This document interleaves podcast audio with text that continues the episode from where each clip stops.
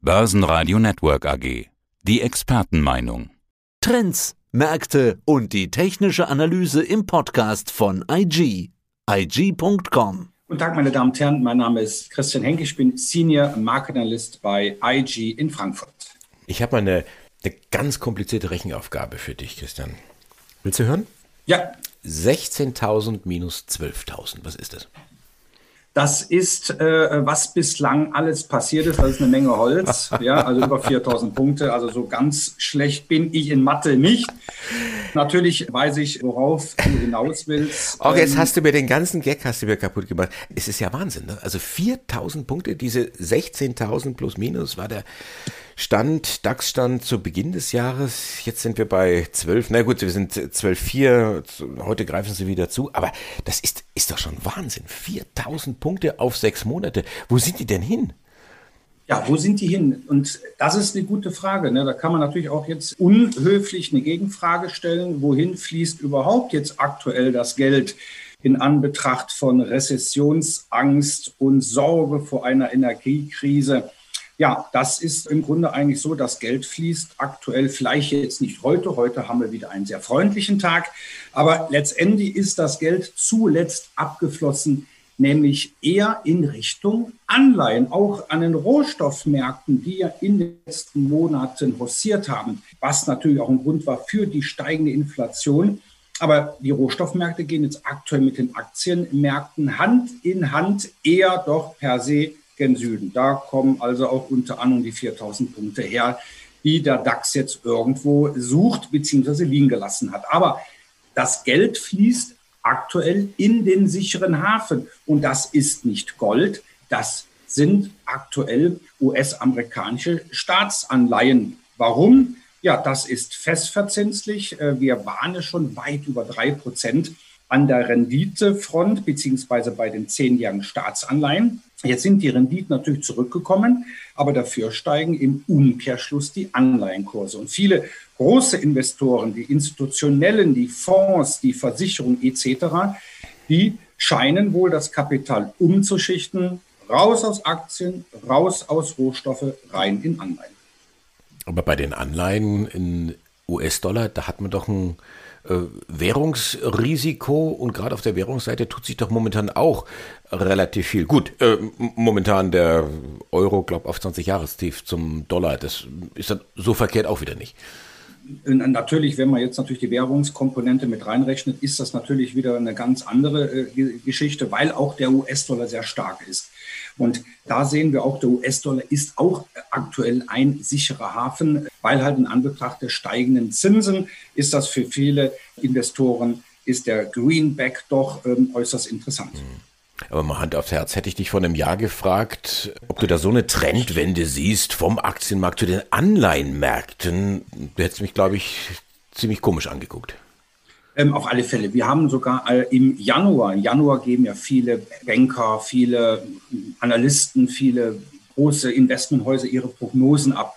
Und einige meiner Kollegen aus der Zunft der Analysten, wir haben uns im Januar zusammengesessen beim Handelsblatt, praktisch diesmal aber noch digital online. Und wir haben schon gesagt, 2022 wird nicht das Jahr der Aktie, weil letztendlich die Zinswende war ja noch nicht eingeläutet, aber die, der Trend ging ja dahin, dass wir vielleicht eine Zinswende sehen würden. Und vor allem die Inflation, die Inflationsspirale drehte sich ja schon damals im Januar schon. Und ja, der DAX war auch schon im Januar so ein bisschen angeschlagen. Ne? Wenn man sich bedenkt, so in der ersten Januarwoche, da waren wir so wenige Punkte knapp an dem Allzeithoch von November 2021, also bei rund 16.300 war das Allzeithoch. So, dieses Allzeithoch haben wir nicht mehr überwinden können. Ja, das ist natürlich, da möchte ich natürlich äh, dir recht geben und natürlich auch den Zuhörer und Zuhörern natürlich auch nichts vorgaukeln, vorspielen, dass natürlich ein solcher Abwärtstrend dann eingesetzt ist, verstärkt natürlich auch durch die steigenden Rohstoffpreise, natürlich verstärkt durch den Ukraine-Krieg und jetzt natürlich auch durch die Sorge über eine Energiekrise. Das konnte natürlich damals keine Ahnung. Das Gleiche war, wenn du mich fragst, äh, wie war die Aussicht für 2020?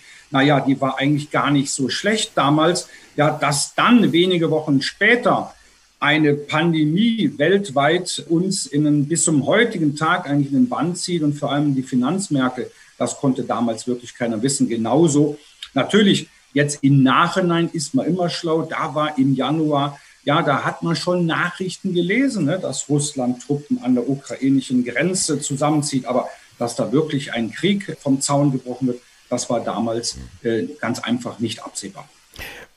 Was wir jetzt auch beobachtet haben in den vergangenen sechs Monaten, also wir sind ja hier Jahresmitte und äh, gucken jetzt erstmal, was in den ersten sechs Monaten passiert ist, um dann auch eine Perspektive von dir zu bekommen, was noch bis zum Jahresende passieren wird. Was da eben äh, passiert ist, ist dieses Auf und Ab, dass wir eine Situation haben, du hast sie beschrieben, es gab Krieg, wir haben Inflation, Zinsbewegungen, das, das ist ja im Grunde genommen, wenn es mal im Markt ist, ist es ja da. Aber trotzdem, die Stimmung, die Bewertung hat sich permanent geändert. Dann gab es wieder schwache Tage und sofort kamen wieder Käufe rein und alle haben gedacht, jetzt haben wir den Boden gesehen. Dann gab es doch wieder ein Sell-off. Also die Volatilität, sie ist da. Problem, weil wir ja nun mal wissen, dass die Volatilität, ne, wir kennen ja in Deutschland den VDAX, das bezeichnet man ja nicht umsonst als Angstbarometer. Und wenn wir uns natürlich anschauen, wie die Volatilität in den letzten Monaten gestiegen ist, dann ist sie auch mal zurückgekommen, wieder auf ein Normalmaß, aber letztendlich per se doch auf einem sehr hohen Niveau. Da muss man natürlich immer wissen, wenn das Angstbarometer sehr hoch steht, dann stehen die Aktienmärkte auf der Umkehrseite ganz tief.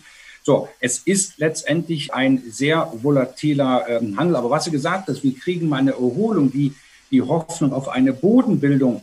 Aber zuletzt wurden ja solche Gegenbewegungen ja grundsätzlich immer verkauft. Heute haben wir zum Beispiel an dem Mittwoch ein sehr freundliches Umfeld. Aber die Frage stellt sich natürlich, hält der DAX das durch? Halten vor allem die Anleger das durch? Ne? Ich meine, gestern war das ja auch so ne, vorbörslich und kurz nach Handelseröffnung, ähm, ja, 12.800, sehr wunderbar, alles schön. Da haben wir vielleicht äh, sogar schon das Schlimmste überstanden. Und dann kam aber in den Stunden darauf so das böse Erwachen. Heute eine Gegenbewegung. Wenn wir immer äh, sagen, wir haben eine Gegenbewegung, dann geht es aber wieder weiter runter, dann haben wir wieder eine Bewegung, dann nochmal richtig runter. Das bezeichnen wir als Charttechniker glasklar als Abwärtstrend. Dieser Abwärtstrend, der wird ja irgendwann mal, das zeigt die Vergangenheit immer wieder, seinen Boden finden und dann wird eine Trendwende einsetzen. So zumindest auch die, die Hoffnung. Die Frage ist, wird die Zeit bis zum Ende des Jahres reichen, um hier einen Boden zu bilden, um vielleicht auch wieder so ein bisschen Zuversicht bei den Anlegern zu streuen und dafür zu sorgen, dass dieser Angstindikator etwas weniger ängstlich ist? Naja, ich bin eigentlich für die nächsten Monate auch weiter nicht allzu optimistisch gestimmt, weil die Gretchenfrage, die 100.000 Euro Frage ist ja, was ist jetzt in den Kursen schon eingepreist? Ist das die Wirtschaftsabkühlung? Die wird kommen. Ja, und ich habe auch heute in einem Kommentar geschrieben, dass sich auch die Anzeichen für eine Rezession auch verdichten. So, der Internationale Währungsfonds sagt, nein, die USA wird ganz knapp an einer Rezession vorbeischrammen. Aber ich glaube, da ist der IWF schon äh, fast alleine auf breiter Flur. Also der Konsens ist schon, dass Amerika in eine Rezession gerät. Die Frage, die sich dann äh, natürlich aufdrängt, ist, ist es ein sogenanntes Soft Landing, was natürlich für die Börsen am besten ist oder richtig knüppelhart, ein Hard Landing. Also das bleibt natürlich erstmal abzuwarten. Was natürlich so ein bisschen Mut macht, ist ganz einfach, dass wir aktuell einen sehr starken äh, Ausverkauf hatten, was zum Beispiel den gestrigen Tag angeht. Wir sehen aber auch, dass die Rohstoffe, die ja wirklich das gesamte Jahr äh, bislang, die ersten sechs Monate dieses Jahres, aber schon in 2021 stark gestiegen sind, dass die jetzt aktuell korrigieren. So, jetzt könnte natürlich dann wieder der eine oder andere sagen, oh wunderbar, dann nimmt das ja Druck vom Kessel, vom Inflationskessel. Und dann müssten die Notenbanken, vorneweg natürlich die US Federal Reserve, vielleicht doch nicht so straff die zinspolitischen Zügel anziehen. Das bleibt aber abzuwarten, ob die Situation an den Rohstoffmärkten weiterhin so bleibt oder was ist, und ich glaube, das ist eher die größte Gefahr aktuell, wenn Russland den Gashahn zudreht. Ja, das betrifft überwiegend Deutschland, dann andere europäische Staaten, viele sagen sogar, das kann natürlich global zu einem richtigen Problem werden. Und dann bekämen auch die deutschen und europäischen Unternehmen das auch letztendlich zu spüren. Wir kriegen das zu spüren. Der Konsum geht schon zurück. Der deutsche Einzelhandel war ja schon rückläufig. In Amerika ist das Konsumentenvertrauen auch schon ziemlich da unten gegangen. Also wie gesagt, es muss, Anni, damit die Märkte die Trendwende schaffen, müssen natürlich auch fundamentale Daten sein. Es müssen freundliche Daten mal kommen, wo wir wirklich, wo die Anleger wirklich mal Hoffnung schöpfen und sagen, okay, jetzt haben wir das Schlimmste verstanden. Die können wir uns ja jetzt nicht stricken oder schnitzen, diese guten Signale. Wie sieht jetzt eine vernünftige Strategie aus zur Mitte des Jahres, vielleicht mit Perspektive auf äh, sechs oder zwölf Monate? Im Grunde ist es ja so, nicht alle Aktien fallen. So, ne, natürlich der Gesamtmarkt, die Mehrheit der Aktien fallen natürlich, vor allem natürlich aktuell die Werte, die konjunkturabhängig sind, die sogenannten zyklischen Werte. Das sind Industrie, das sind Technologie, das sind Automobile. Das sind natürlich auch die Bauaktien. Ne, gerade der Bau hat ja auch zuletzt doch federn lassen müssen. Nein, wichtig ist zum Beispiel die Suche nach defensiven Aktien. Es gibt auch Sektoren, Aktiensektoren, und natürlich auch die Aktien aus diesen Sektoren, die rezessionsresistent sind. Ja, wie zum Beispiel Nahrungsmittel, wie zum Beispiel Telekommunikation, wie zum Beispiel aber auch Pharma. Das sind Unternehmen, die natürlich auch in gewissem Maß die, äh, den Wirtschaftsabschwung auch zu spüren bekommen, aber nicht so stark wie halt die zyklischen Sektoren, die zyklischen äh, Branchen. Ja, eine Deutsche Telekom hat sich in den letzten Tagen und Wochen richtig wacker geschlagen ja, oder halt Pharmawerte, die einen sehr hohen Cashbestand haben, denen im Grunde einen steigenden Zinsen, naja, weitgehend egal sind. Das sind halt äh, Sektoren, die dann eher in einer Base bevorzugt werden. Ja, das heißt also die klassischen defensiven Sektoren, ja, das, die habe ich ja gerade genannt, das sind auch die Versorger, das sind die Pharma, das sind Telekommunikation und natürlich Lebensmittel und Haushaltsgüter die halt dann auch vom Konsumenten auch weiterhin gebraucht sind und gebraucht werden. Lange Rede, kurzer Sinn. Die Anlageklasse Aktie, bleibt sie noch attraktiv? Siehst du hier mehr Chancen oder mehr Risiken?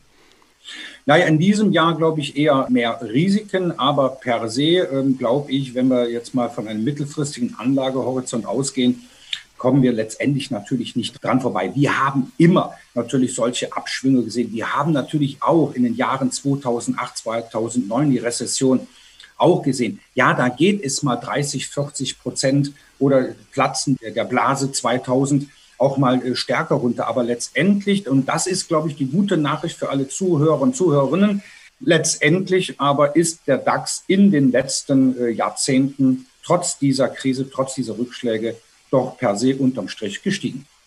Christian Henke, Kapitalmarktanalyst von IG. Besten Dank für dieses Interview, Christian. Sehr gerne. Soweit der Podcast von IG. Analysen, die Märkte, Charts und Webinare unter IG.com. Börsenradio Network AG. Das Börsenradio für Broker.